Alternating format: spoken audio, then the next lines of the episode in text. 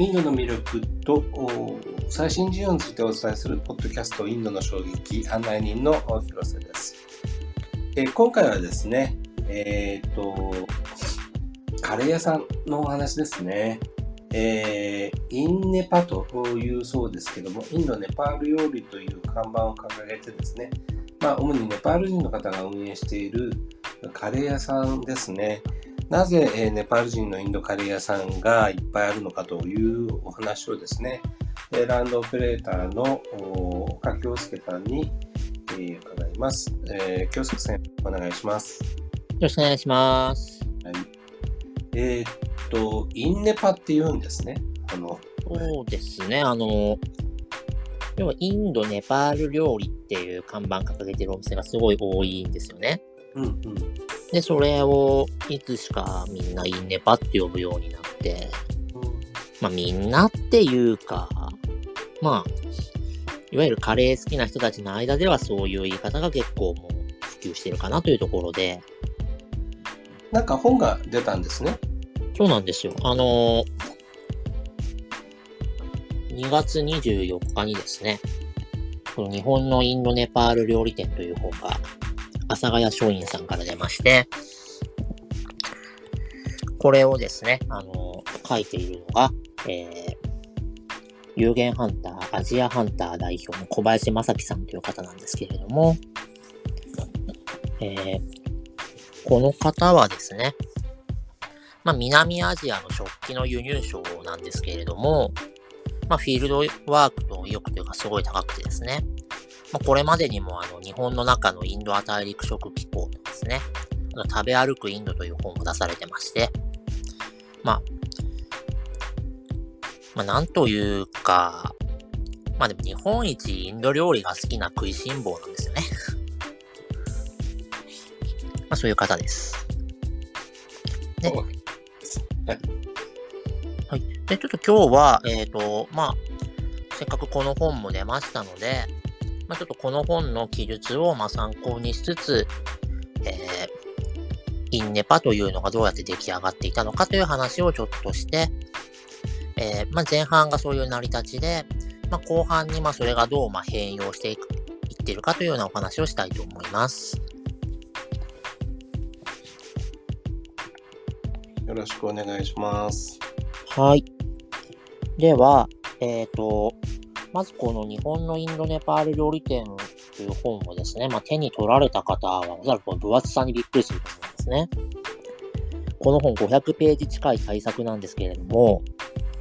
まあ、その中でインネパの成り立ちについては、まあ、435ページ以降に書かれてまして、それまで何書いてあるかっていうと、まあ、北海道からですね、沖縄まで北から順番に、まあ、地域ごとのインネパ事情と載ってるんですね。で、あのー、まあ、この本を多分手に取る人がですね、ある程度予備知識がある人が多いという多分前提があって、で知識的なところよりも、まずまあ現場の躍動感を味わってほしいっていうのがですね、おそらくその小林さんであったり、まあ、この編集をしている阿佐ヶ谷商品の島田さんという方も、まあ、私存じ上げてますけれども、まあ、そのお二人の意向かとは思うんですけれども、まあ、あの、誰もがそういう予備知識があるわけでもないですし、まあ、今回はその435ページ以降のですね、まあ、お話、まあ、記述を中心に、まずお話をしていこうかと思います。ということなんですけれども、えー、まずですね、まあ、ちょっとインドの話から入っていくんですけれども、えー、まあ、インドですね、まあ、1980年代に入って、まあ、インド国内の、ま大衆料理店がですね、まあ、それまで例えばデリーで言えば、その、ウッタル、プラーデシュであったりとか、そういう、まあ、近隣の地域からコックを集めていたのが、よりですね、その北方とかですね、そういう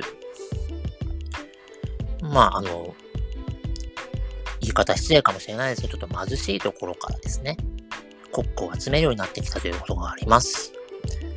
で、あの、インド国内で言うと、えー、コックを排出する場所というのが大きく2つあって、ウッタラカンド州の北の方ですね、そこのガルワール地方というところそれから、えー、ウエストベンガル州の東メディナプール県というところの方が、まあ、多いと。で、えー、このガルワールの方は、まあ、デリーに多くて、まあ、この東メディナプールの方は、えー、アンドラとかですね、そういう沿岸部に多いということのようです。で、さらに、えー、ネパール人のコックも増えてきました。で、まああのー、まあ、ちょっと飲食関係の方がいたらちょっと申し訳ないんですけれども、ちょっとインドではちょっとコックというのが、まあ、身分の低い仕事という位置づけになってしまってまして、まあ、貧しい地域の出身者が、まあ、単純肉体労働の担い手になるという、まあ、あの、世界どこでも見られることかと思います。で、いわゆる、まあ、インド料理、まあ、最近では北インド料理と呼ばれるんですね。まあ、あの、大きいナンに、まあ、バターチキンとか。ああいう料理は、そもそも何、何なのかっていうと、インドが分離独立をした後にですね、それまでのインドの高級ホテルは、まあ、イギリス人を顧客にしてたらよかったので、どっちかといえばその、イギリス人向けの料理を出していたんですけれども、まあそういったイギリス人がいなくなって、まあ外国人観光客、今でいうインバウンドとかですね。あと、まあインド人の富裕層を喜ばせるために、まあ、ムガール帝国の宮廷料理とかですね。まあ、あとそのパンジャブ地方の料理をもとに、まあそういったインド料理というものを、まあ、想像していくんですよね。まあ、ちょっとこれは流れ的には、あの、エリック・ホブズボームの作られた伝統みたいな話になってくるんですけれども、で、そういったですね、まあ、ホテルのインド料理、北インド料理というものが、えー、1960年代終わりから70年代にかけて、まあ、日本で開店したマーショカさんですとか、マハラジャさん、モティさんといったお店では、まあ、そういった世界観が引き継がれているんですね。そうやって考えると、その前に例えば、中村屋さんであったり、えー、ナイルレストランさんであったり、アジャンタさんであったり、そういったところは確かに、ちょっとそういう、いわゆるインド料理のフォーマットではないということに、まあ、行ったことある人は気がつくかもしれません。で、まあ、その最初はそういうホテルのインド料理をそのまま出すということを、えー、アショカさんやマハラジャさん、モティさんといったお店はやっていたんですけれども、まあ、1980年代以降ですね、まあ、小規模な、まあ、街のインド料理店というのが増えてくるにつれて、まあ、インドの状況に合わせてですね、やっぱり安く雇える、まあ、ガルバールであったり、そのネパールのコックがまあ増えていくということになります。で、インドのレストランってカーストを反映させているというかですね、まあ、極めてあの分業制が取られてまして、皿洗いする人はずっと皿洗い。床掃除をする人はずっと床掃除。まあ、玉ねぎの皮を剥いてる人はずっと玉ねぎの皮を剥いてるみたいですね。そういう世界なんですけれども、日本の小規模なレストランですとですね、まあ、調理をするだけでなく、皿洗いや床掃除で、ホール業務までですね、こなさなければいけないという。ま状況がありまして、これはですね、やっぱホテル出身のインド人コックには、プライド的に耐えられないみたいですね。まあ日本の料理の世界だとですね、まず洗い場から始めるって言うんですけれども、ちょっとそういう世界観にはインドの料理界はなっていないようです。それでですね、まあ早々期のインド料理店オーナーたちはやっぱりコックの確保に苦労してですね、最初はやっぱり現地までスカウトをしに出かけていたんですけれども、まあ、今いるコックに、まあその親戚なり友達なり呼んできてもらったから楽だということになってきて、まあ人が、コックがコックを呼ぶというかですね、だんだんそういう風になっていきます。で、そういう中で、徐々にその仲介業者、いわゆるブローカーですね。こういった人たちも生まれていきます。でこのような仕組みの中で、まあ、特に、えー、ネパールのバグルンというですね、地方の出身の方がま増えていくということがあったようです。で、そういった人たちって当初はインドでそれなりの調理経験を積んでからの、ま、来日だったんですけれども、まあ、徐々にそれが経済、形骸化されていってですね、まあ、ついにはコックを装って来日するケースというのも出てくると。で、あのー、今ではね、ネパールってあのー、まあ、貧しいかもしれないですけど、比較的平和な国というイメージかもしれませんけれども、1996年からまあ10年間ですね、マオイスト、いわゆるま毛沢東主義者たちによる内乱が発生してですね、まあ、そこであの、ブローカーを頼って、まあ、命からがら、まあ、逃げてくると。で、来日してくる人がやっぱり後を絶たなかったと言いますと。で、さらにですね、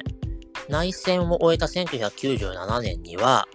政府自体が外貨獲得のために出稼ぎを奨励するようにもなるんですね。まそういったことでどんどんコックビザというのが出されるようになっていきます。で、コックとして来日したネパール人の中には、やっぱりその日本人と結婚して永住権を得るとかですね。まあ、そういったことで、まあ、インド料理店のオーナーになるという人も出てきます。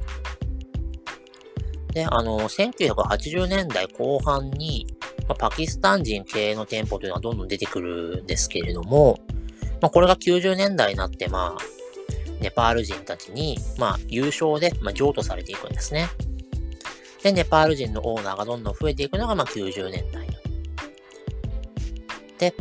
彼らは、まあ、その経歴から言ってもですね、ネパール料理にそんなに詳しいわけではなく、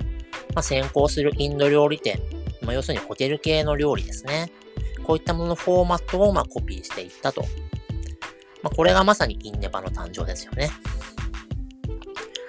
で、あと、ま、よくインネパの裏事情として語られる中で、まあ、この本に書いてあることではないんですけれども、これタンドールの普及っていうのも非常に大きな要素ですね。タンドールがなければナンは焼けませんので、でこのタンドールっていうのはですね、あのー、まあ、インドネパール系の、まあ、仲介業者というのもいたんですけれども、まあ、国内でもですね、まあ、神田川石材商工さんという会社がですね、あの、製造してまして、なぜタンドールを作り始めたかというと、インド人は誰でもタンドールでナンを焼くと思い込んで作ったそうです。で、まあ実際にはそうではないとまあ気づいてもですね、まあ、めげずに売り込みを続けて、えー、インネパですとか南インド料理店でも、まあ、タンドールを、が波及すると。あのー、アジャンタさんが南インド系で最初にどうもタンドルを購入したようなんですけれども、そこからどんどん広がっていったと言われていますと。あと、まあ、店にタンドールがあるとネパール人のコックビザが出やすいというような話も、まあ、ネットの記事にあるんですけれども、まあ、ちょっと信憑性とかわからないんで、まあ、そういう話もありますよぐらいにしておきます。というのが、まあ、インネパの、ま、成り立ちですね。ヒロさんどうですかこれ？やっぱ90年代ぐらいになってインネパっていうか、なんとなくネパール人が増えたような印象ってあります？そうですね、まあ、ネパールがあの大変なあの時期、まあ、あのあの国はまあいろいろずっと大変なんですけども、まあ、あのインド料理って言った時にあのやっぱりこうもっともっとたくさんあるいろんな料理があの、まあ、知られないままにですね、まあ、ある特定の料理だけが広がっちゃったかなっていう感じはありますかね。そうですね。なんでまさにその家庭料理を出すという発想がなくですね、その戦後というかまあインドにとっては分離独立後に作られた創造された料理というのがまああのどんどんまああのコピーがコピーを生むというような状況ですね。になってたという感じでございます。ではですね、ちょっとこの状況にここから変化が生まれてきます。えっ、ー、と、それがですね、まあ2006年にも内戦が終結して、その後ですね、ネパールから日本への今度は留学生が増えていくんですね。で、まあ、今までコックのブローカーをしていた人たちが、まあ、留学生のブローカーに転身してですね、まあ、結構カトマンズなんか日本語学校だらけになったりもするんですけれども、で、まあ留学生が日本に来ますと。で、やっぱり集まれる場所というかですね、故郷の味が食べたいと思っても、インネパに行くと、確かに自分の国の人たちが働いているんだけれども、そこに出てくるものは自分の国の料理ではないと。いうところで不満を持っていたところに、まあ、2010年ですね、新大久保で本物のネパール料理を出す店として、モモというお店ができました。モモっていうのはまあ、ネパールの餃子のことなんですけれども、まあ、水餃子というか、小籠包に近い感じですね。まあ、それをまあ、看板に掲げるぐらいなんで、これは期待できるぞということで、このお店がすごく受けるわけですね。で、まあ、瞬く間にまあ、モモを真似たネパール料理店がそこから増えていくことになります。で、それは、えー、誰が担い手だったかというと、その、留学生たちが学校卒業して、えー、起業していくんですよね。ただ、起業してオーナーになるのはいいんですけれども、結局コックがですね、あの、インド料理しか作りたがらないということで、まあ、初期はですね、インネパから連れてきたコックたちが、まあ彼らの理想とは真逆の店に仕上げてしまうということもありましたけれども、まあ徐々に、まあ純然たるネパール料理を作る、まあコックが増えていくと。でですね、あの中には、まあ、ネパール人のオーナーがインド人のコックを雇って、インド人のコックが、まあ、ダルバートとかですね、そういうネパール料理を作るという事例すら、まあ、出てきているというような状況です。では、料理の知識がまあないですね。留学生たちが、まあ、元留学生ですね。ネパール料理の引き出しを得るのはどうしたのかというと、まあ、まずカトマンドゥの有名店コピーしたと。例えば、あの、新大久保にナングロガルなんてお店がありますけれども、これはカトマンドゥそのままそういうお店があるようですね。それから、あの、やっぱネットが普及して、まあ、料理の動画なんかが今、気軽に見られるようになって、そこから学んでいったと。で、あとはやっぱりですね、えー、祖国にいる自分の母親なんですね。母親に、えー、この料理どうやって作ったらいいと、まあ、聞くわけですよ。まあ、そんなところで、まあ、どんどんどんどんネパール料理、インド料理じゃないネパール料理というのが増えていって、で、さらにですね、そうしていくと、まあ、次第にまあ、民族意識というものが目覚めていってですね、まあ、すでに廃れてしまっていた、まあ、祭礼の食事なんかをですね、復活させていただくというような、まあ、動きも出てくるというような状況でございます。まあ、あとですね、例えばその、それまで、まあ、チキンと、まあ、羊の肉といったところで何とかしてたんですけれども、やっぱり羊じゃなくてヤギが食べたいと。で、沖縄ではヤギを食べるんだけど、虚勢していないからまあ非常に臭いと。で、じゃあ、あの、ネパール人みんなで、まあ、虚勢したヤギを買ってみんなで食べようということで、ヤギ肉が普及したりとかですね。さらに、えー、鳥とヤギだけじゃなくて水牛も食べたいということで、今度は、えー、まあ、これはオーストラリアからの輸入ではありますけれども、えー、みんなで水牛を共同購入してですね、安く水牛をこう出回らせると。こういったまあルート確保もまあ彼らはやっていったということになります。でですね、日本国内にまあネパール人が増えてくるにあたって、まあ、片やですね、ほんとダルバータ500円で食べられるような大衆食堂が出てくる反面、まあ、結構その非日常的な高価格帯の料理をですね、まあ、ネパール料理のコースというか、そういったものも出すようなお店も出てきているということで、二極文化が進んでいるということです。で、こういうですね、ネパール料理の盛り上がりというのは、え既存のインネパ店にも影響を与えてまして、インネパ店でもネパール料理を置くところが増えてるとこれは確かに実感としてなんとなくわかるとですけど、まあ、ただ、ネパール人の誰もがネパール料理を好むわけではなく、日本で覚えたナンを好むネパール人も少なからずいます。まあ、チーズナンを置かなきゃネパール人の集客はできないとまあ言うですね。ネパール人オーナーもいると。これ実際聞いた話ですけれども、あのー、ナンを焼かないネパール料理店ですね。ネパール人がやってきて、ナンないですか？って聞いてきて、うちはナン焼かないよって言ったら、じゃあいいって言って帰っちゃったみたいな。そういう話も聞きます。というわけで、まあ、あの、ネパール人もですね、あの、ネパール料理を好む人もいれば、えー、そうではない人もいるというところでございます。で、またですね、まあもう、2000年よりも前に来日したようなネパール人コックは、もう、日本に子供がいてですね、子供ももう大人になってるんですよね。そうすると、まあ日本の学校に通ったり、まあ日本の居酒屋でバイトをしたりして、日本社会に適応して、まあ新しい感覚を持っている、まあ在日ネパール人2世がいます。で、あのー、そうすると、えー、ずっとインネパをやってきた父親と、え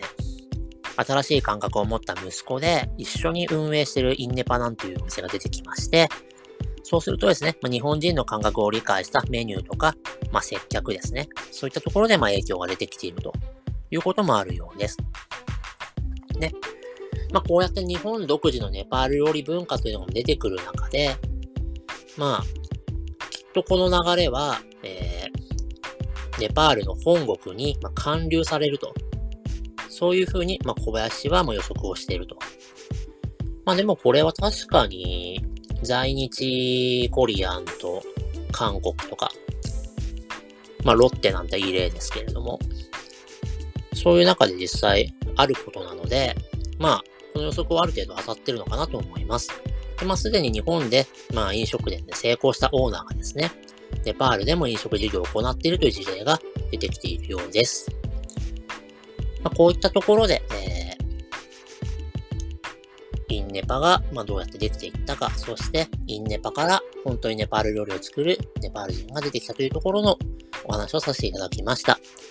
で、まあ、この日本のインドネパール料理店という本は、えー、この前半、前半というか、この北海道から沖縄までの話の一個一個がむちゃくちゃ面白いので、ぜひ買ってみてください。以上です。はい、ありがとうございました。えっ、と、本のね、あの、中身の紹介に加えてですね、あの、京介さんの食べ歩きの情報もいろいろ混ぜて、あの、大変あの興味深く聞かせていただきました。えー、京介さんどうもありがとうございました。ありがとうございました。